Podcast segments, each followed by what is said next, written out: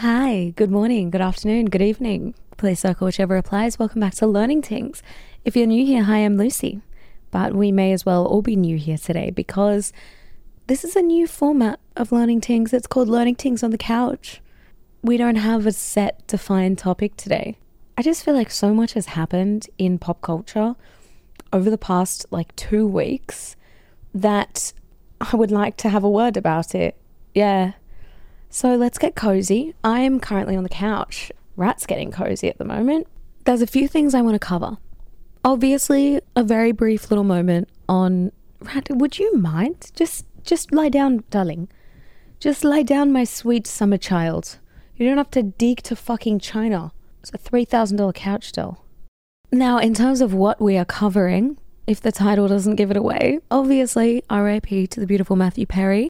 Um, I'm going to touch on the Beckham doco for just a little bit because it was really good, but I feel like they glossed over so much shit. And then Britney's memoir. I read it last week, and funnily enough, this episode was meant to be just on like Britney's life, but we'll get into why that isn't the case once we get to that.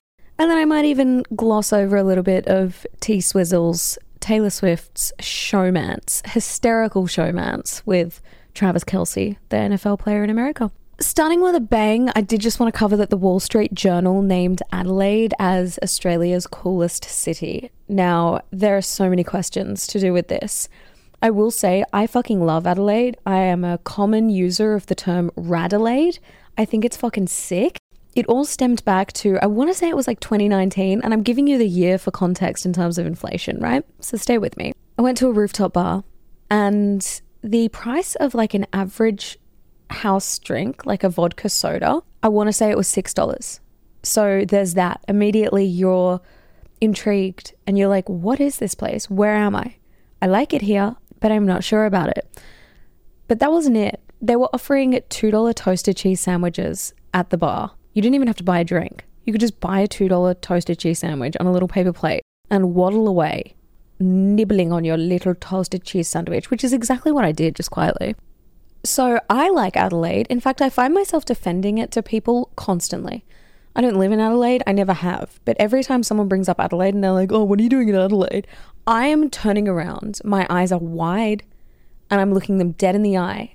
I might not even know this person. I'm probably not even in the conversation. And I'm like, excuse me, Adelaide is like one of the great places in the world. And now I actually have some ammunition. I can be like, the Wall Street Journal named Adelaide Australia's coolest city. So, but having said that, why, where the fuck did this come from? Who is the mayor of Adelaide and how much did they pay the Wall Street Journal to put this little PR piece in there for them? Apparently, Adelaide celebrities gave the journal insider knowledge. And to that, I immediately thought, who? What celebrity is from Adelaide? I had to Google it.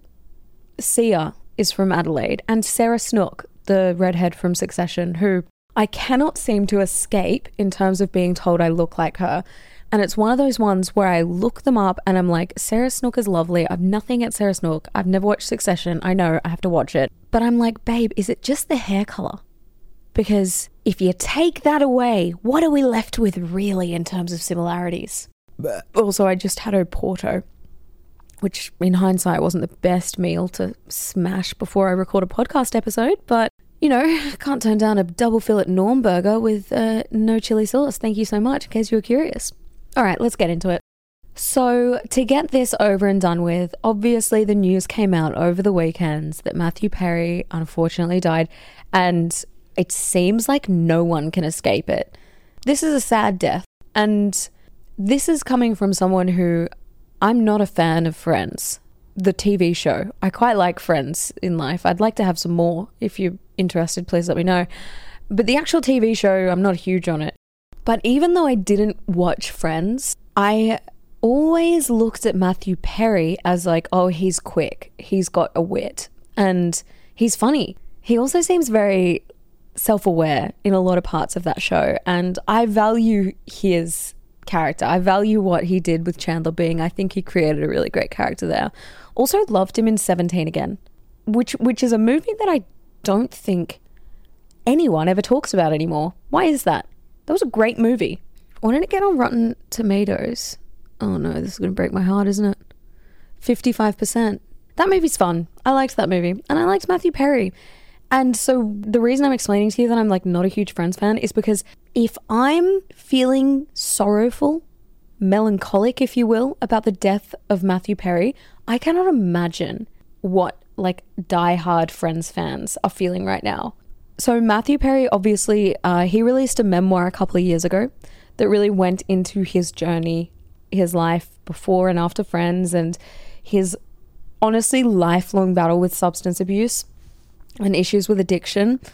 And it's a really, really telling piece. It's a really good book. I started listening to the audiobook this week. It's the first audiobook I've ever listened to, by the way. This is a huge step for me. I narrate them as a job. I've never listened to one. Audiobooks is not something that I'm like super into. I actually really, really like reading. But Spotify changed their uh, premium subscription allowances and now audiobooks are included. I'm not sure if it's all audiobooks, but I can tell you Matthew Perry's one is on there. So if you've got Spotify Premium, babe, hit play. I just spat all over my blanket. Sexy. The first page of his book is honestly a little bit chilling to read since he passed. At one point in that page, it says, If you like, you can consider what you're about to read to be a message from the beyond, my beyond. And honestly, like hearing him read that sentence, because he actually narrates it as well, which is a little jarring at first because he slurred like a motherfucker. But then I had to promptly remind myself that he was in a coma for two weeks and then hospitalized for five months after that. Um, so I suppose he's allowed. That first sentence was really chilling because I was like, oh, fuck, this is so real and like just so telling of what addiction and substance abuse can do. You know, he's had a lot of issues with abandonment, he's had a lot of issues with loneliness, and that often manifested for him with the need to, um, you know, drink or take drugs. Um, that is such an old person saying, take drugs. but, you know, like he mentions Oxycontin was one of the drugs that he had, and opiates are a really, really, really fucked one, obviously. If you haven't listened to the Oxycontin episode, give that one a go because it's really interesting stuff to me and really fucked. But obviously, he was found in his pool, in his hot tub.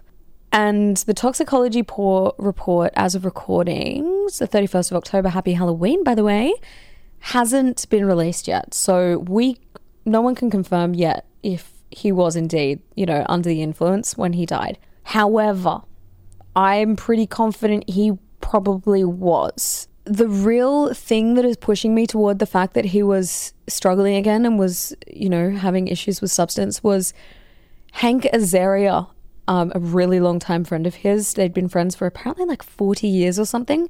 They met shooting a pilot once upon a time and remained friends ever since. Hank Azaria released a statement after Matthew Perry died. Fuck, another Oporto burp. Oh dear. And in the statement, it was a video statement, he said that Matthew Perry was someone who helped him get out of his substance abuse loop. He helped him with Hank Azaria's alcoholism, and Matthew Perry actually took Hank to his first AA meeting. So he was always super supportive, and that's something that Matthew Perry said in his memoir as well. That of all the things that are bad about him, the one good thing that he feels is that he can always help people get on the right track again.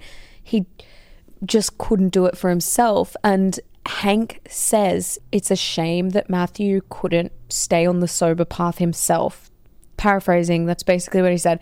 And in my opinion, I'm like, obviously Hank Azaria doesn't know what's in the toxicology report, but if you've known someone for 40 years, chances are you know their inner circles, you know if they're like off the wagon again.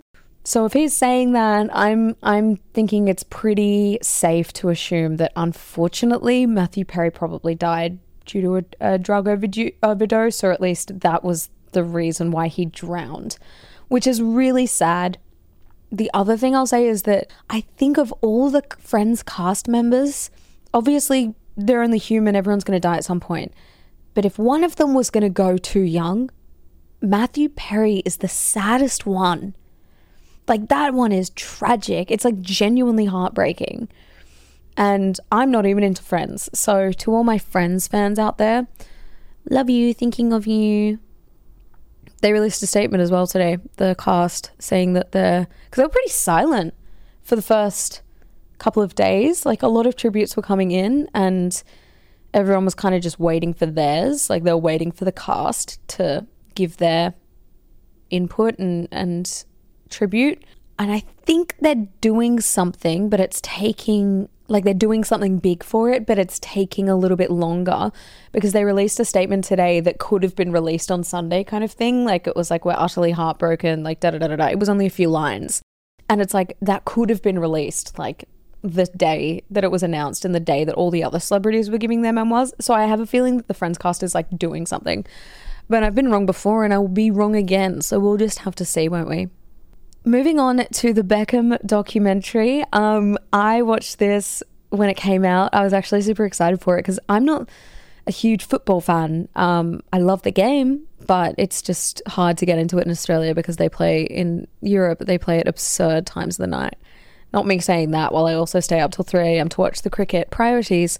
Anyway, if you haven't seen the Beckham documentary, it's on Netflix. I actually would recommend it. Um, it's it's really good. It's just done really well. You get a look into how he got to where he was, how he became like the greatest football player in the world at one point. Um, and it also shows loads of his relationship with Victoria, which is kind of the reason why we're talking about it now. But it was genuinely really good, and you don't have to be into football, soccer, to to enjoy it. So I would recommend it. But um, I do have a couple of notes. yeah, his mum seems to be like one of those like super protective. I want nothing but the best for my son, and if it isn't the best, it can fuck off kind of mums. Because every time she came on screen, eventually, I was just like, oh, here we go. She's got an opinion. She's got an opinion. But no, the reason I want to talk about the Beckham doco is it was one of those things where we watched the documentary and I was like glazed eyes, cross eyed, staring into the corner, being like, what a lovely video that was. And then a couple of days later, I was like, wait, they kind of really did not talk about that at all. they did not even slightly treat the situation of David Beckham's multiple affairs in a way that makes sense with the actual narrative, or at least the way the media played it out. The closest they got to talking about it, or at least like a like confirming it, was when Victoria said that the move to Spain was the hardest period because it felt like the world was against us. And that was like the whole narrative of this affair part of the of the documentary. It was like um, we had to read all these horrible stories about us, and it's like the whole time it's like they were just saying the media was lying. When of course, of course they are at some times, at some points, but bitch, this happened. Like this was like what they kind of didn't want to do in the documentary, which I totally understand. But like as a viewer, I feel like they led people astray a little bit. This was huge. This was like I I, I was a bit too young to really know like to watch the news and see it coming out. But like if you're around my age, I'm 26, it was similar to like the Tiger Woods scandal where like that man had a new woman, like a pair of underwear for every week. For 2 weeks straight, a new woman would come out saying, "Yep, I also had an affair with Tiger Woods." And it was just like never ending. And like that was I think that was one of the first times we saw someone like legitimately get cancelled before the word cancelled came out because I swear after that saga with Tiger Woods, did we ever hear from him again in the same sense as prior to the affairs? Like he was on top of the world, and then out of nowhere, all of these affairs affairs pop up, and then he's just like gone. Like now we just like, yeah, he was a great golfer. And that's it. And that's what it was like for Beckham as well. So the original woman, her name was Rebecca Luz or Luce. I actually, I've never heard her last name said. I hope it's not Luce for her sake. So Rebecca was this she was kind of assigned to him as like a translator because he moved to to Madrid to play for a football team called Real Madrid. She was kind of assigned to him as like a translator to help him get around Madrid and like acclimatize and be a part of the culture and all that. And then eventually he apparently just sent her a text being like no one would have to know and that's allegedly what like kicked off this affair. And it went for a little while and and when it came to light that he'd had an affair, quotation marks, but you know, I think if I was a fucking betting woman, I'd put $50 that I don't have on it.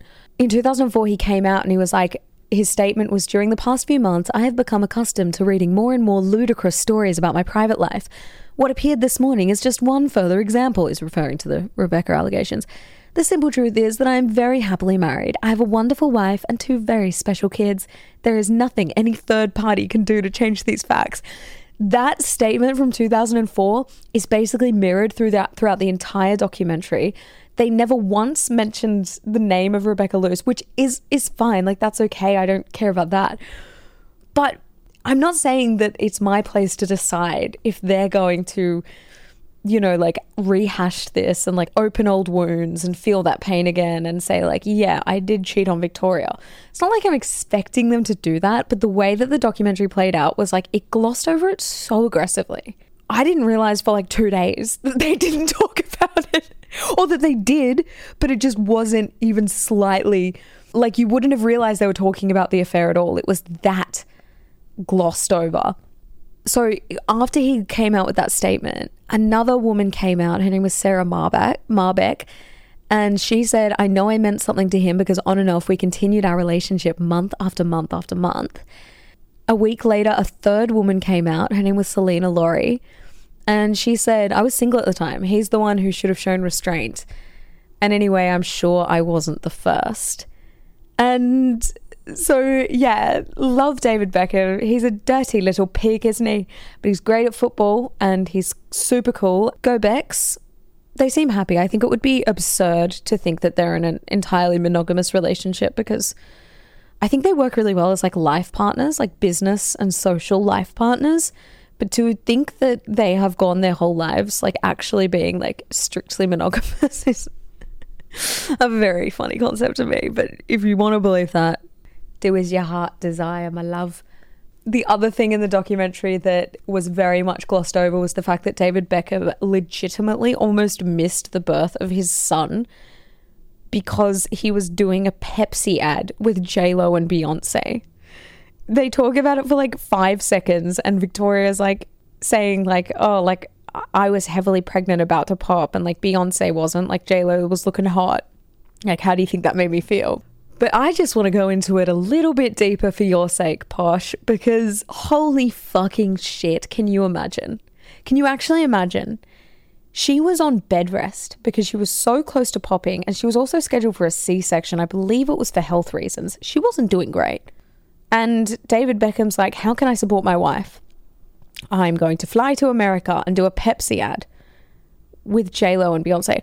What is with Pepsi being always on the wrong side of like a PR stunt.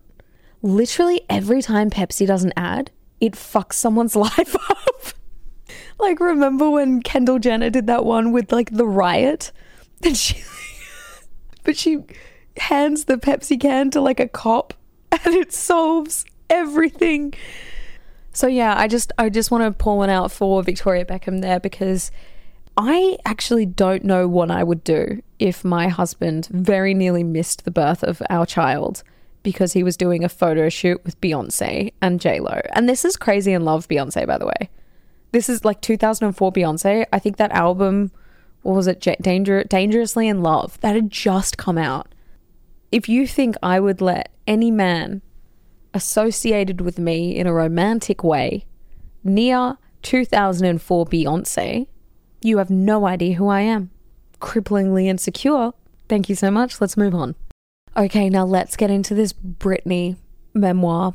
I read her book. I read her memoir, came out a week ago, and this episode was actually, as I said in the beginning, meant to be this week, just like a deep dive into Britney's life.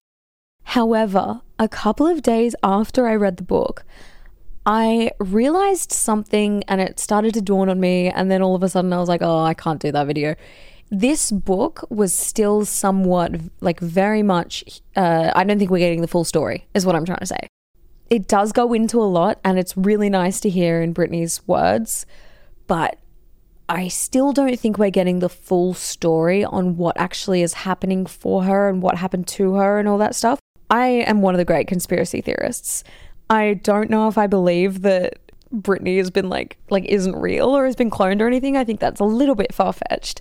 But I think there's some merit to the idea that she is not acting within, like, she's still somewhat under a control that w- we might not be seeing yet. So that's why I haven't done a full video on Britney for this week.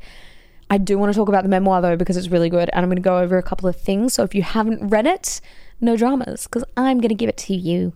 She goes over the Mickey Mouse Club for a little bit and I really like how she kind of like name dropped, but without name dropping in an icky way. I mean, it's Britney fucking Spears. Like, she can't really name drop, she just knows these people. But she sets the scene in a really nice way. For example, when she auditioned for the Mickey Mouse Club, she was, I think she was like eight at the time, and she like lied because they said the cutoff was like nine, and she was like seven or eight, and and eventually, you know, she she was told she wasn't ready.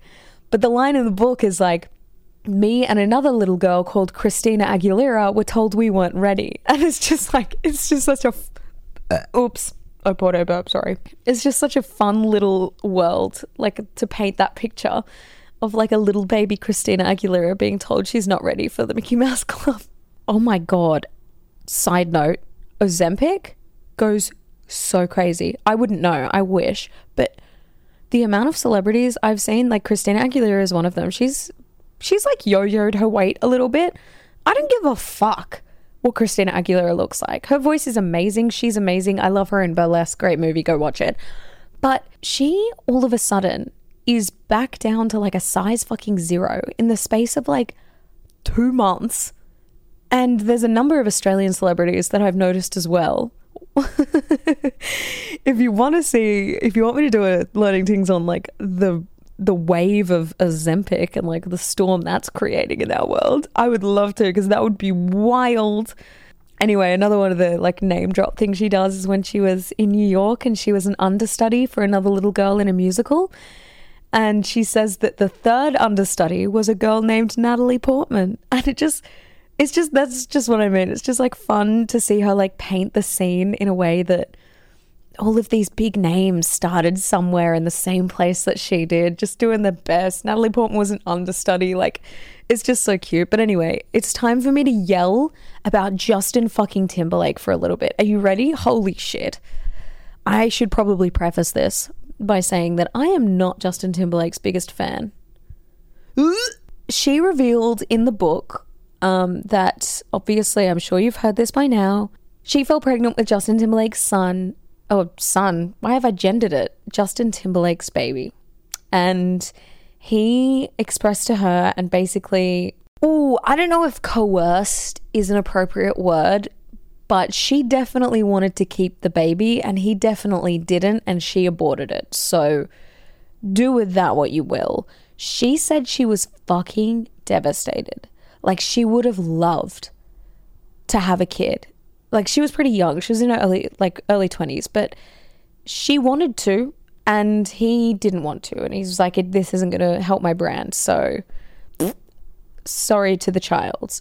I think um you know, aborting a child that you want is is one of those things for women in the same vein as like, you know, a miscarriage or or even just childbirth in general in the sense that you don't know what it is until you go through it. So I have no idea how hard that was for her. But in the book, she makes it pretty clear that she was fucking devastated. And it did take a little bit away from her, but she was so in love with Justin Timberlake. After they broke up, which he broke up with her by a text, by the way, like gross, gross, gross, gross, gross, man.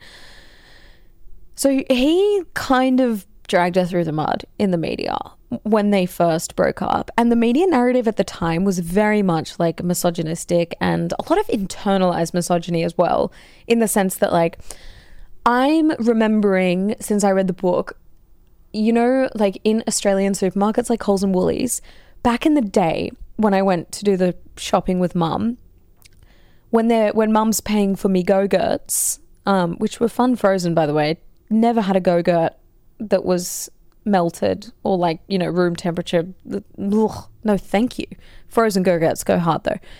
Um, I wonder are they still available? Can you still buy go-gurts? You can still buy them, huh? I could get myself a go-gurt. Just kidding. I can hardly tolerate dairy anymore. But when you're when Mum was paying for me go-gurts, all the magazines, all the like gossip magazines were at the front at the checkout, and I just remember seeing the front pages of these magazines, they were absurd. Like, obviously, the classic, like, it'll just be like a very standard slim woman in a bikini at the beach. And the headline is something like, let's say her name is Mia. Mia's a fat little piggy, isn't she?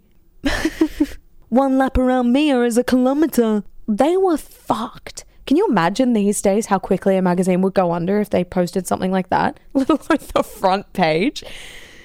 That was the media narrative. It was super misogynistic. A lot of internalized misogyny from a lot of women as well who were running the magazines, you know.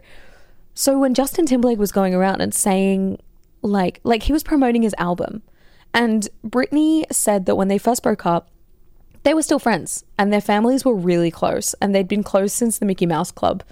But he releases Cry Me a River, which is about obviously a girl cheats on him and then gets really sad when he leaves her or whatever. Who cares? I don't remember the song and I don't want to listen to it. It was about Britney.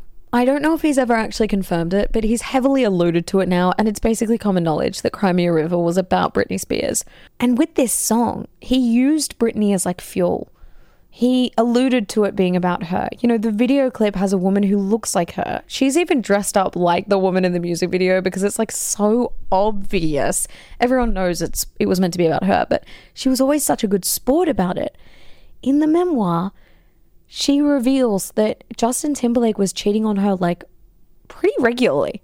Like she had stories where you know, a dancer, he would be talking to a dancer of hers, or she overheard someone or something like that, where he'd be like, he'd look over at another dancer in the nightclub and be like, Yeah, I tapped that last night. First of all, tapped that. The vocabulary of the early 2000s must be studied. So, like, he's cheating on her, and she was really upset about it, but she didn't know what to do because she also said that she was super naive. She said, in her words, she was like, I was dumb, and people took advantage of that. Because eventually, after he had cheated on her multiple times, she cheated not out of spite, but because she got to a point where she was like, I guess this is what the relationship is, kind of thing. Like, you get yours, I'll get mine, like that kind of thing.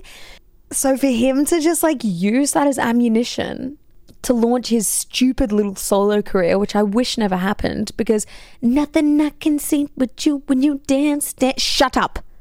Shut it. No one wants to hear that song ever. No, I'm sorry. If you like Justin Timberlake, he's a great performer and um he's got a good voice and please don't make me think of any more reasons. But the other thing that the memoir said in terms of Justin was kind of interesting because you know that radio interview that he did many, many moons ago, where he basically, you know, confirms the fact that he would have like sexual relations with Britney who am I? A press secretary at the White House? He had sex with Britney, is what I was trying to say. He like kind of breaks the narrative that she's this like sweet little virgin, which for whatever reason was the narrative for Britney at the time. She says in the memoir she lost her virginity when she was 14. Like she does not know why. People took the ball and rolled with it that she was a virgin. She hated it apparently. And this is what I mean when I'm like, Oh, really? Because she said that that radio interview, she was like happy that Justin revealed that she was a, lesb- uh, a lesbian, that she was a virgin, uh, not a virgin. Holy shit, dude. Let me say that sentence one more time. She was pleased with Justin that Justin revealed that she wasn't a virgin, so she didn't have to. That was kind of her mood, apparently. She was like, oh, thank God, finally, someone has like told the truth and like broken me out of this crypt. I'm going to sit up for this one because this really, really angers me. In order to combat the burps, I'm having some Pepsi Max. Let's see how that goes. Uh. oh my God. The conservatorship. That's what I want to talk about here. And I am so shocked that this is even illegal, like something that was legal. Like, I don't understand. I really don't. There are two types of conservatorships you can get in America, or at least in the state of California. One is the conservator of the estate, which is the business and, you know, all of the assets and, and money and wealth and things like that. The other type of conservatorship, I forget the actual term for it, but it's like the entity, like the actual person the only time people typically get a conservatorship over someone's like general body and like what they do and what they're allowed to put in their body is when they're in like a vegetative state. This is the same woman that under the same conservatorship they were putting her through world tour after world tour after Vegas residency after Vegas residency for like 13 years of her fucking life. She didn't get a break at all. Like she'd beg for a holiday and they would, wouldn't give it to her. They'd be like, yeah, cool, cool. After this show, you can go have a holiday. She'd finish the show and they'd be like, actually, we can't do the holiday anymore because we've got to go to LA and do another residency. Like, I cannot understand how the court was like seeing this and letting this happen and and and I'm so angry as well about like all the other celebrities that were in Britney's life pre-conservatorship. Like where were they? You know, like she was friends with Madonna. She was friends with Christina Aguilera. She was, fr- I mean, fucking Justin could have come in for bat and been like, hey, is everything okay?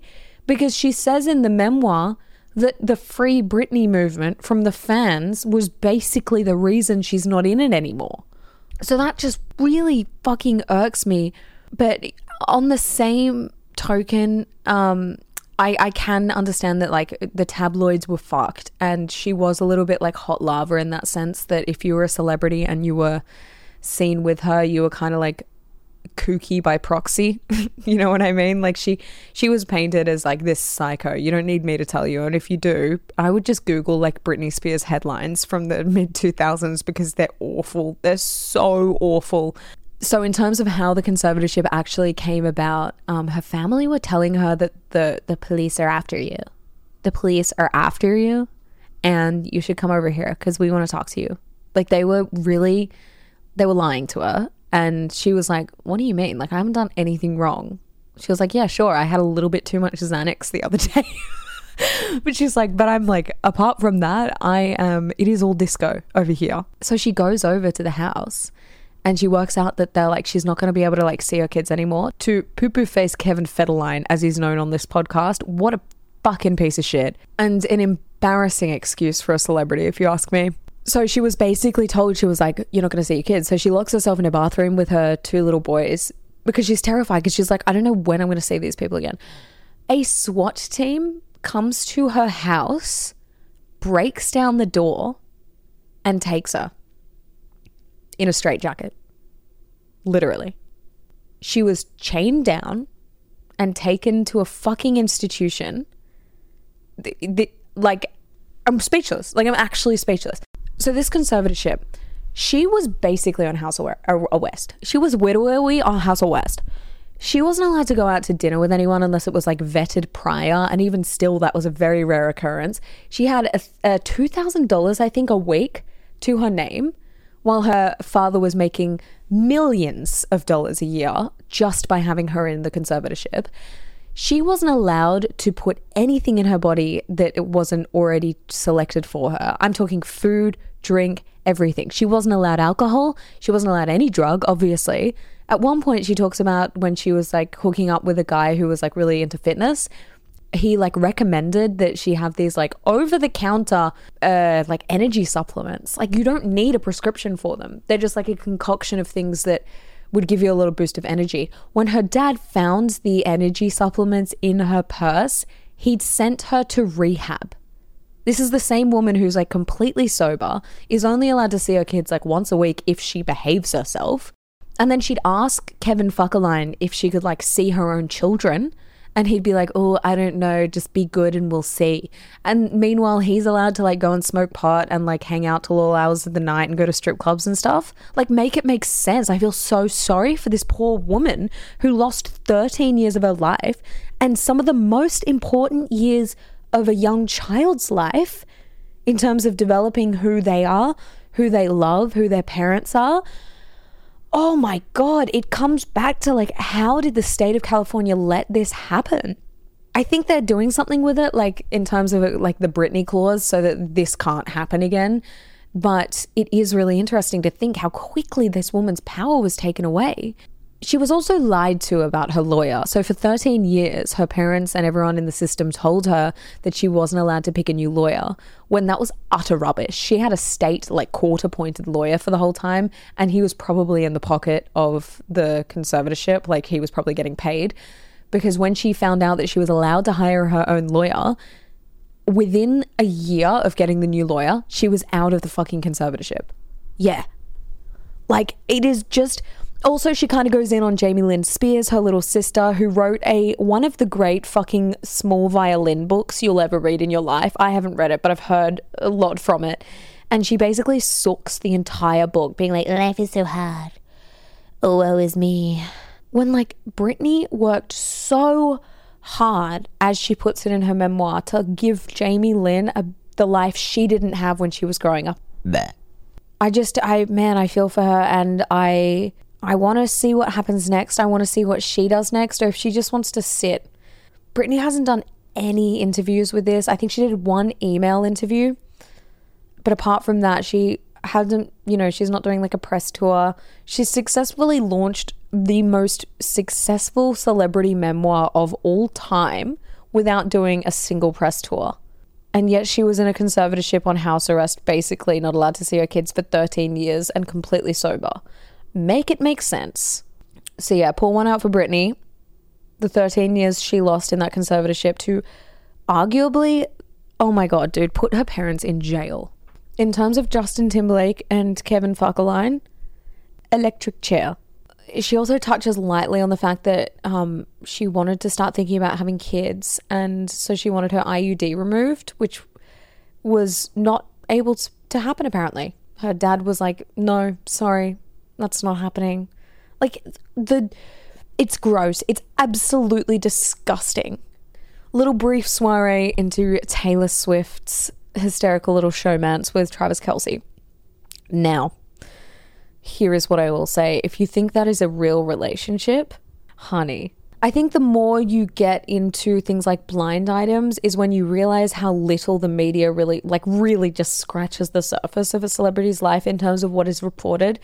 Blind items of things where it's, you know, you you might see someone like a celebrity and so you send it to a gossip website, but they can't post it because it might get them sued. So they'll make like a riddle without the celebrity's name in it to, to let you work out who it is. And the more you kind of go into that, the more you're like, holy shit, like so many celebrities have a life completely different from what the tabloids and what the media is is saying about them. And this ties in with PR relationships. The more you get into blind items, the more you're like you can pick a PR relationship from a fucking mile away. So, this Taylor Swift thing with Travis Kelce, I see in this way. It is absolutely PR on Taylor's part, and I will tell you why in a second. Travis Kelce might ag- absolutely be into Taylor Swift, and how? Why wouldn't you? She's beautiful. She's completely successful. She's got a great voice. Like she's she's a catch. However, I am not the person who coined this, but this makes perfect sense. If you Googled Taylor Swift jets a month or two ago, what Google results would you have gotten? Probably to do with the carbon emissions that Taylor Swift's private jet releases into the air every time she flies anywhere. Since she started dating Travis Kelce, a player for the Jets in the NFL, that narrative has completely changed. And it's just it's just interesting. Like she spent the past 6 years of her relationship with that other guy what was his name? Like Joe or some shit? I have no idea. But she didn't post like a single photo of him. There was like no photos of them together. All of a sudden she's with Travis Kelce and it's like 7,000 photos a week. I can't escape it. But yeah, there's that tiny little thing about T Swizzle. There are a couple of really easy ways to pick a celebrity PR relationship, and I would love to go into them in the future. However, we don't have any time left today. Thank you so much for listening to this week's episode of Learning Tings. I have been your host, Loopy DeWeepy. Make sure you're following the show on your app of choice, and if you're on Apple Podcasts, you can actually leave me a written review. Please rate my burps. Subscribe and like if you're watching on YouTube, and I will see you guys next week. Adios.